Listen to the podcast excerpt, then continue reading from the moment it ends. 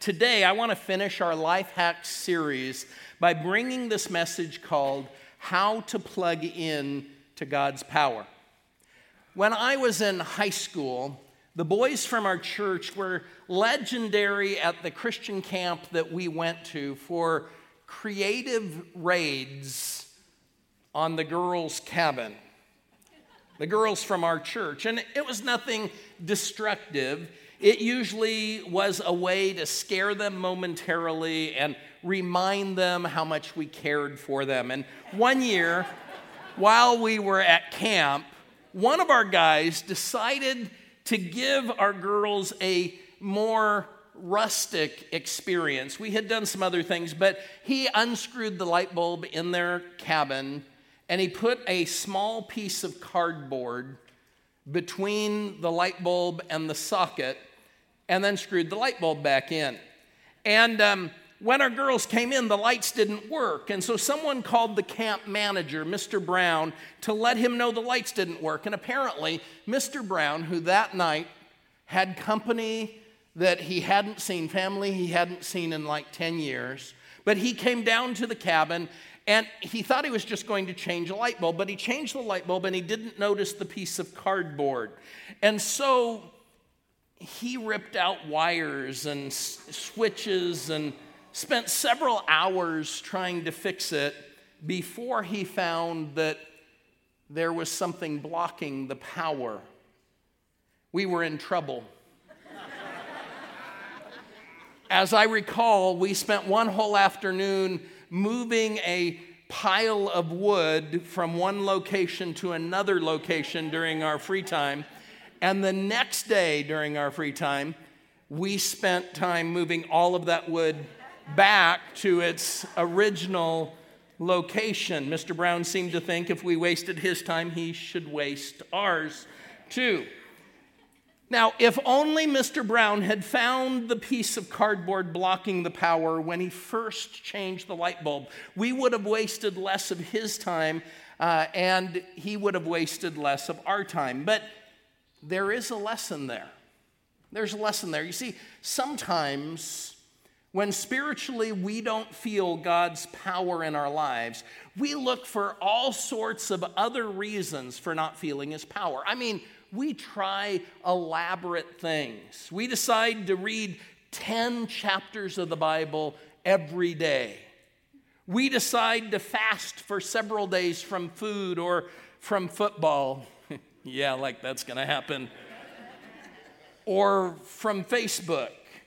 We decide to go on a conference to find God's power in our life. And those things aren't bad things.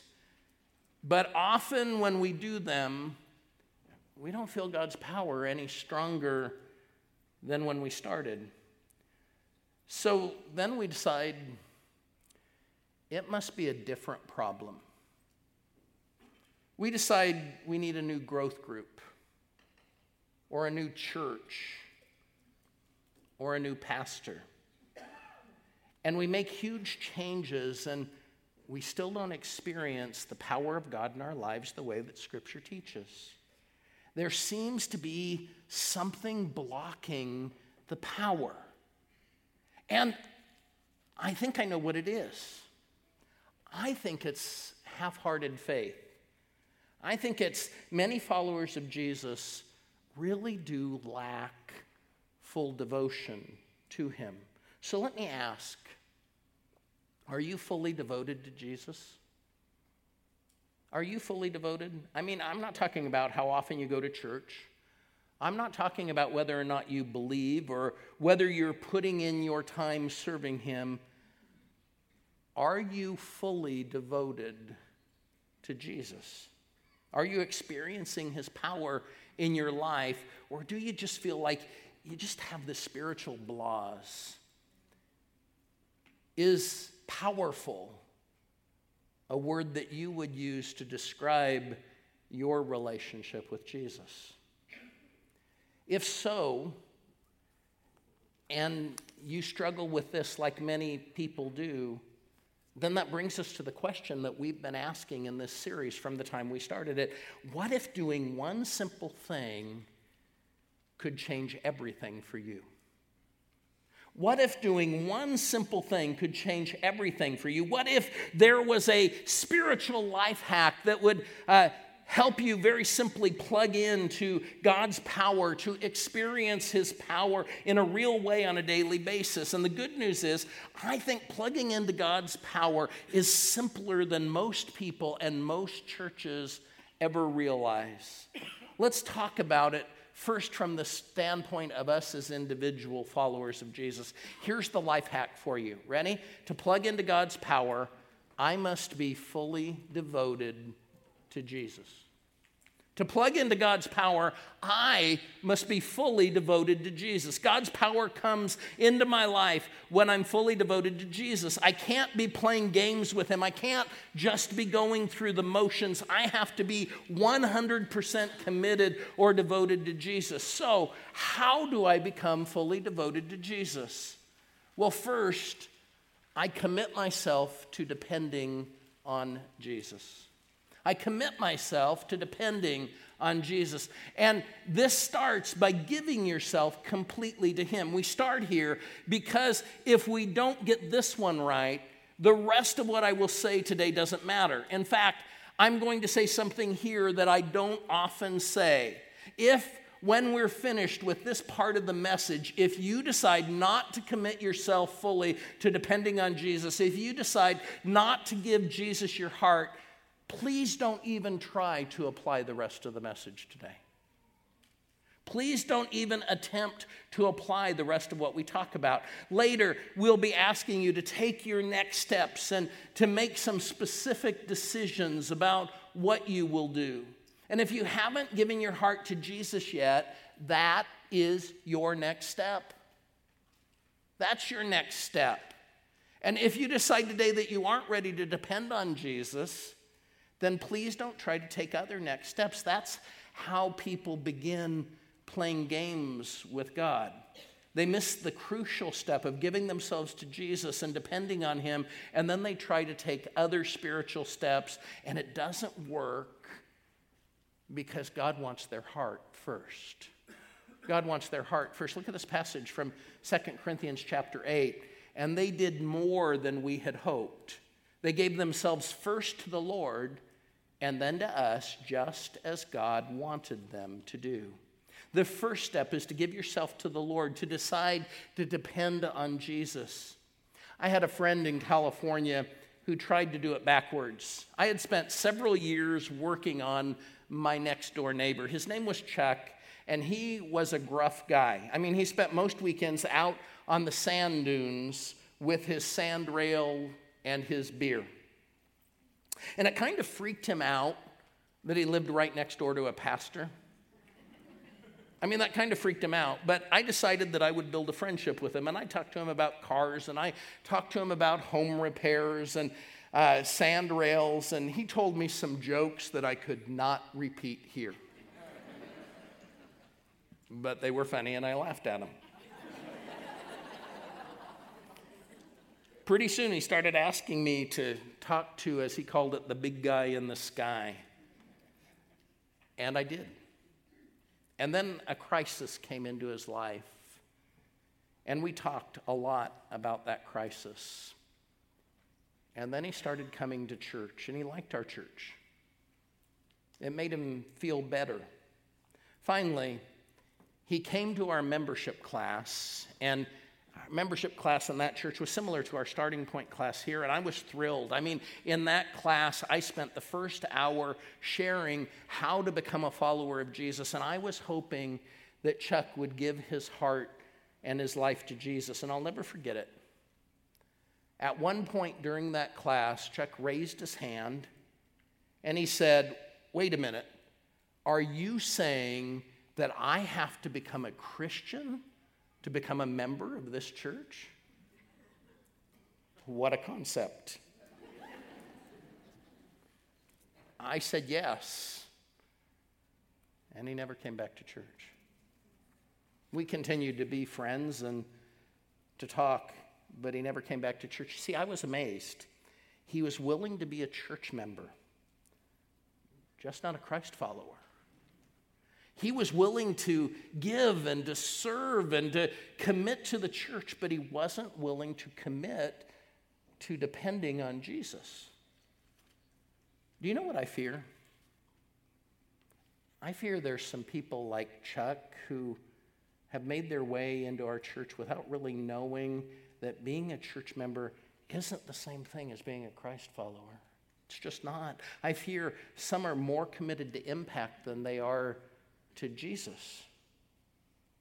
And that isn't the way it ought to be. I mean, you need to give your heart to Jesus first, depending on Him, and then commit yourself to His church. Look at this verse from Psalm 51. You do not want sacrifices, or I would offer them. You are not pleased with burnt offerings. My sacrifice is a humble spirit, O God. You will not reject a humble and repentant heart.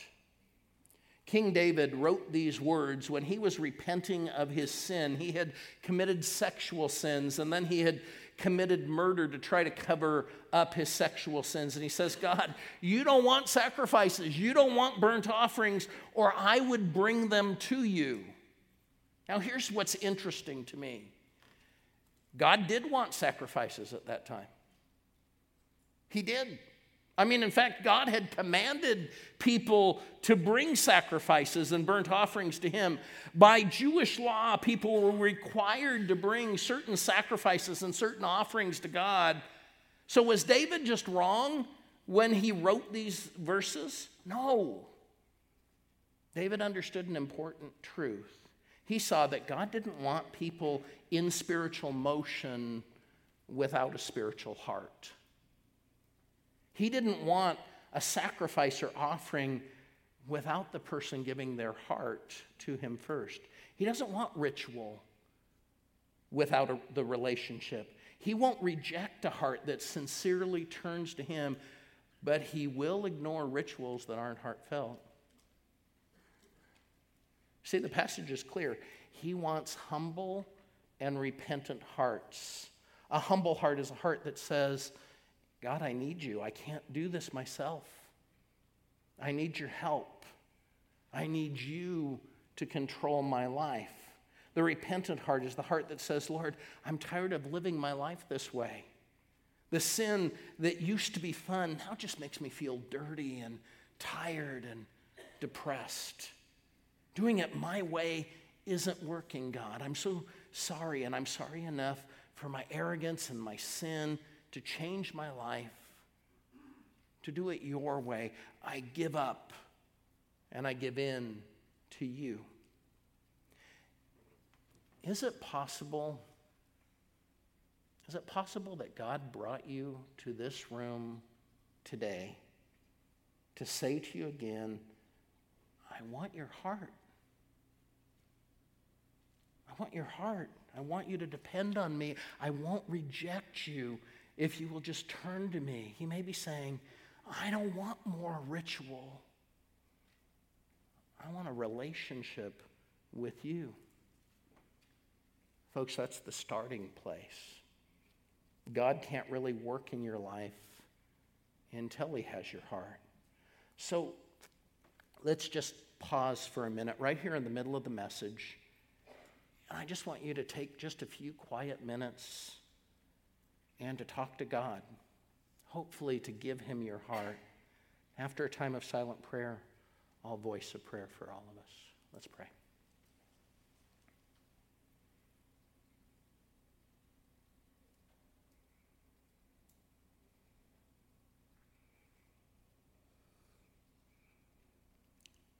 Dear Lord, again, or for the first time, we give you our heart. Father, some of our hearts have been hard. Some have been distracted. Some have been broken. We give them to you, trusting you to care for them. We want a relationship with you. We don't want just rituals. We want you to know that we love you and we declare that you are in charge of our lives. We commit ourselves to depending on Jesus. In Jesus' name. Amen. So, first, I commit myself to depending on Jesus. Secondly, I commit myself to determined obedience. Determined obedience. There's no way around this. To be fully devoted to Jesus, I must obey him. And not just a casual obedience, but a determined obedience. And what do I mean by that? Well, determined is defined as having made a firm decision and being resolved not to change it. Having made a firm decision and being resolved not to change it, determined obedience is me deciding in advance that I will obey him no matter what he asks me to do. And I won't change that decision when things get hard, when things get uncomfortable, when he asks me to do something that's unpopular. I won't negotiate on it or rationalize why it's okay for me to avoid it. I will just determine right now that I will obey him no matter what no matter what. And I want to tell you, I feel very strongly that the reason that many followers of Jesus don't experience his power in their life is because they aren't obeying him. They aren't obeying him. They're rationalizing, they're making excuses as to why it's okay with God if they ignore some of the things that God has asked them to do. And in the Old Testament, we read about a guy like this. His name was Saul and he was the king that God had placed over God's people. And God told him one day to go to war and gave him specific instructions to destroy the animals and all the possessions of the people that they conquered. And Saul's army won the battle with God's help, and they almost did what God asked him to do. Almost. But they kept some of the best things, especially the best animals. And so God sent his spokesman Samuel to say, Saul, you didn't do what I told you to do. And Saul said, Yes, we did. We did what you said, but we kept some of the best animals um, um, um, so that we could make sacrifices to God. That's why we kept the best animals. And look at Samuel's response to that answer. Samuel replied, Has the Lord as much pleasure in your burnt offerings and sacrifices as in your obedience? Obedience is far better than sacrifice. He is much more interested in your listening to him than in your offering the fat of rams to him. Samuel said, God would rather have you obey him than give him gifts. He'd rather have you obey him than give him gifts while rationalizing your disobedience. And if you're a parent, you understand exactly what Samuel said there because it's what you want to. It's what you want. I mean, let's say your son's getting ready to go off to college, and you have saved all of his life so that you can send him to college.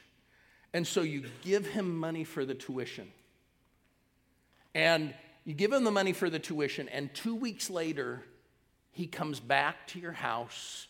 He's not taken one college course, but he's spent the money and he has bought you a really nice gift. He's bought himself some good stuff too, but he bought you a really, really nice gift. What would you rather have? His obedience or a really nice gift. You see, God wants your obedience. He really meant it when He asked you to resolve conflict, as Bill described in his message a few weeks ago. He really meant it when He asked you to give 10% of your income. He really meant it when He told you, husbands, to submit to your wives by loving them the way that Jesus loves the church, and you, wives, to submit to your husbands and to respect them. He really meant it when He asked you to avoid sexual sin. He really meant it when He asked you to use your gifts and your talents to be the difference. So, is it possible that you aren't plugged into God's power because His power comes through determined obedience and you've been making excuses? You've been rationalizing your disobedience. You see, you will experience His power when you are fully devoted to Jesus, and that happens when you commit yourself to depending on Him and when you commit yourself to determined obedience. Let that soak in for a minute. There's another aspect of this that I want to talk about. What about impact? We are here today as one church in one location. We've pulled all four of our weekend services together in this room, uh, our Beaver Valley campus and our Moon campus together in this one service. And um, there are good things about that. But we also want to experience God's power as a church. So, how do we do that? Well, to plug into God's power, impact must be fully devoted to Jesus. It's not different. We need to be fully devoted to Jesus. And basically, what's true of us as individuals is also true for us together as Christ Church. If we plug into God's power as a church, we need to be fully devoted to Jesus. And we do that in the same way. First, we commit ourselves to depending on Jesus. We are about to close escrow. I think it's a week from Tuesday on the airport ice arena and take possession of the building and the land. And we will build a community center as a gift to the people in our area. And it will be a place where they can come and have coffee together and they can have birthday parties and baby showers. And it will be a place where kids' sports teams can come and practice and other groups can have meetings and events. And oh, yeah, our Moon campus We'll have worship services there on the weekends also. And we expect hundreds of people from the community to come and visit our church because they've come to our community center or they're just so interested in a church that would do this. And do we think that this will work because we're smart? Do we think that this will work because we've studied all the issues and we found others that are doing it successfully? No. We think it's going to work because we're depending on God. We are doing it not because we're smart enough or strong enough, but because God is. God is. And I take comfort in a message God gave to a man named Zerubbabel, who God asked to enter a big, expensive building program for him. Look at what it says in Zechariah chapter 4. So the angel explained that it was the following message of the Lord to Zerubbabel I am the Lord all powerful, so don't depend on your own power or strength, but on my spirit. Zerubbabel, that mountain in front of you will be leveled to the ground. Then you will bring out the temple's most important stone and shout, God has been very kind. What God is asking us to do is daunting. It sometimes seems like there's a mountain of obstacles in our path. But I believe that we can depend on God to level the mountain, to give us success. And when He does, it won't be because of our skill or the size of our church, it will because we depend on Jesus and we give Him the credit. When we move in there, we will say, God has been very kind. God has been very kind. We've got to depend on Him. And so I just want to pause again for just a minute. And as one church, I want to pray together, expressing our dependence on God. Let's pray together.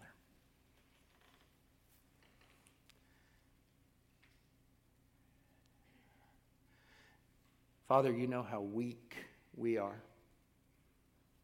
You know how many times our good intentions don't really translate into the action that we desire or that you desire. And Father, you've asked us to do something big, something scary, something expensive. And Father, we know we can't do it. But through Christ, we can do all things. And so, Father, together in this place right now, we declare how much we need you. Would you, if you agree with what I'm going to say, would you just repeat aloud the prayer that I'm about to say? Father, we need you to lead us. We depend on your strength and your power. We will do what you ask us to do.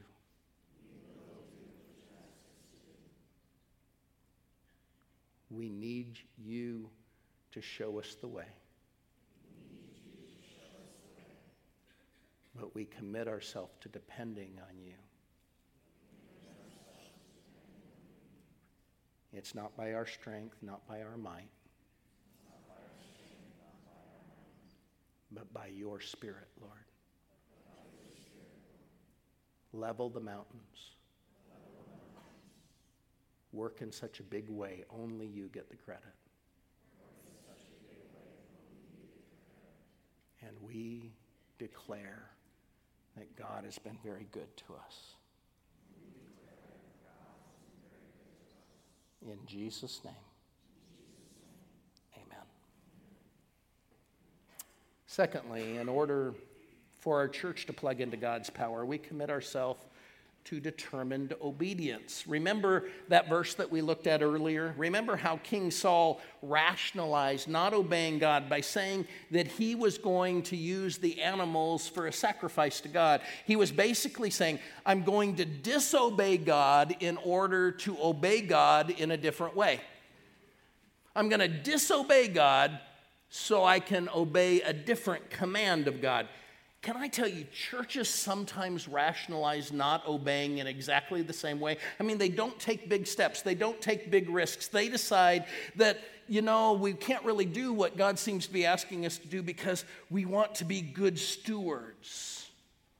And being good stewards is more important than taking steps of faith. And they say, we will do it when God provides. But they miss the fact that God always waits to provide until we step out on faith. He always waits to provide until we take the step of faith, a step that doesn't seem to make sense, the step of determined obedience, obeying God no matter what. And when we take that step, God provides. And there have been many of those steps over the years for our church. Many of them. Some of us weren't around for some of them. There was a group that had determined obedience about starting a church in this area over 40 years ago. There was a group that couldn't afford it, but they bought property on Thorn Run Road where our Moon campus meets today. And more recently, we've taken steps of obedience. I mean, without those steps of obedience, there would not be a Live with Impact radio program. Without those steps of obedience, there would not be a Saturday night service. There would not be an impact Beaver Valley, and we would not be launching an online campus. You see, we are determined to obey God. We are determined to follow His vision to build a community center in Moon and eventually build a community center in Beaver Valley and for all of the other campuses that we start around the area. And how could we do less? How could we do less? I mean, our leaders have committed to depending on Jesus and to determined obedience, and this is what God is calling us to do. And both of these things that we've been talking about are summed up in Proverbs chapter 3. Look at what it says Trust in the Lord with all your heart. Never rely on what you think you know.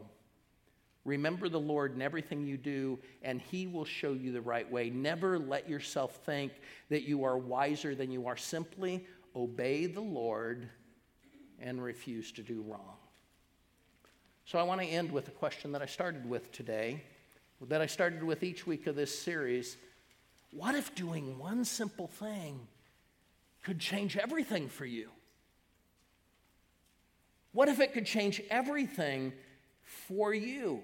I mean, what if you really could experience the power of Jesus in your life by being fully devoted to Him, by committing yourself to depending on Jesus, by committing yourself to determined obedience every day?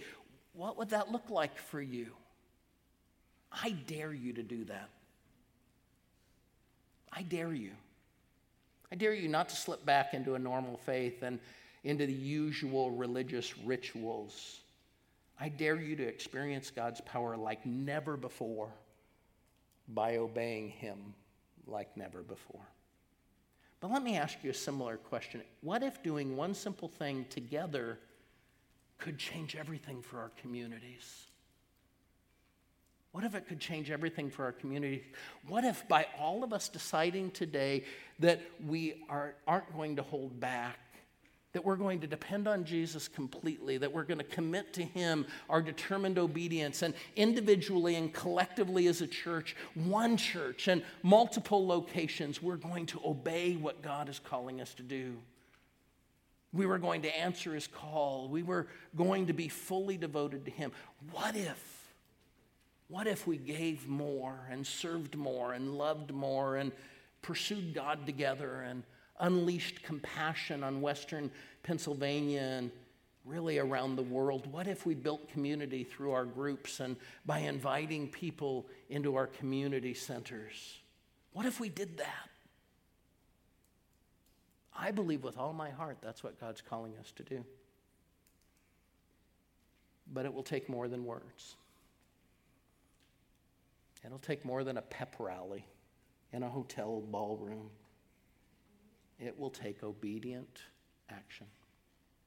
Look at this passage from James chapter 2. My brothers and sisters, if people say they have faith but do nothing, their faith is worth nothing. Can faith like that save them? A brother or sister in Christ might need clothes or food. And if you say to that person, God be with you, I hope you stay warm and get plenty to eat, but you do not give what that person needs, your words are worth nothing. In the same way, faith that is alone, that does nothing, is dead. So you see that people are made right with God by what they do, not by faith only. See, a faith that does nothing is worth nothing. Coming to church and singing songs about Jesus isn't enough. Saying you believe in him isn't enough. Real faith is going to move to obedient action. So figure out your next step and commit yourself fully to depending on Him, to obeying Him. And when each of us decides to give Him our heart and depend on Him and obey Him like never before, and when we unite together, we will change our communities for Jesus like never before. So I dare you to experience God's power like never before by, be, by obeying Him like never before. And I dare us to do that. I dare us to do that. I dare us to become a church that's different than any other church in this community because we're attempting a vision that God has given to us that apparently He hasn't given to any other church in our community, or at least not to a church that's been listening. Let's not do church as normal. Let's not be a nice little church that holds nice little services each week and really doesn't move the ball forward for Jesus. Let's follow God fully. Let's watch Him make an impact. And make impact, make an impact. Not just for a year or two, but for eternity. Let's do this so generations from now, our kids and our grandkids in a community center campus all around this area can look back and say, those people way back then they figured out how to plug into God's power, and without question, they were fully devoted. Let's pray. Heavenly Father, forgive us for the times when we've been half hearted. Forgive us for the times when we have failed to follow you fully. Forgive us, Father, for the times when we've been satisfied with a mediocre faith. And Father, now Give us the courage and the strength to follow you fully. Thank you that you promise to give to us strength and help. And Father, help us to plug into your power. Father, help us to understand that you have the power. We just need to rest in you, to, to depend on you, to obey you. Help us, Father, be fully devoted to you. In Jesus' name, amen.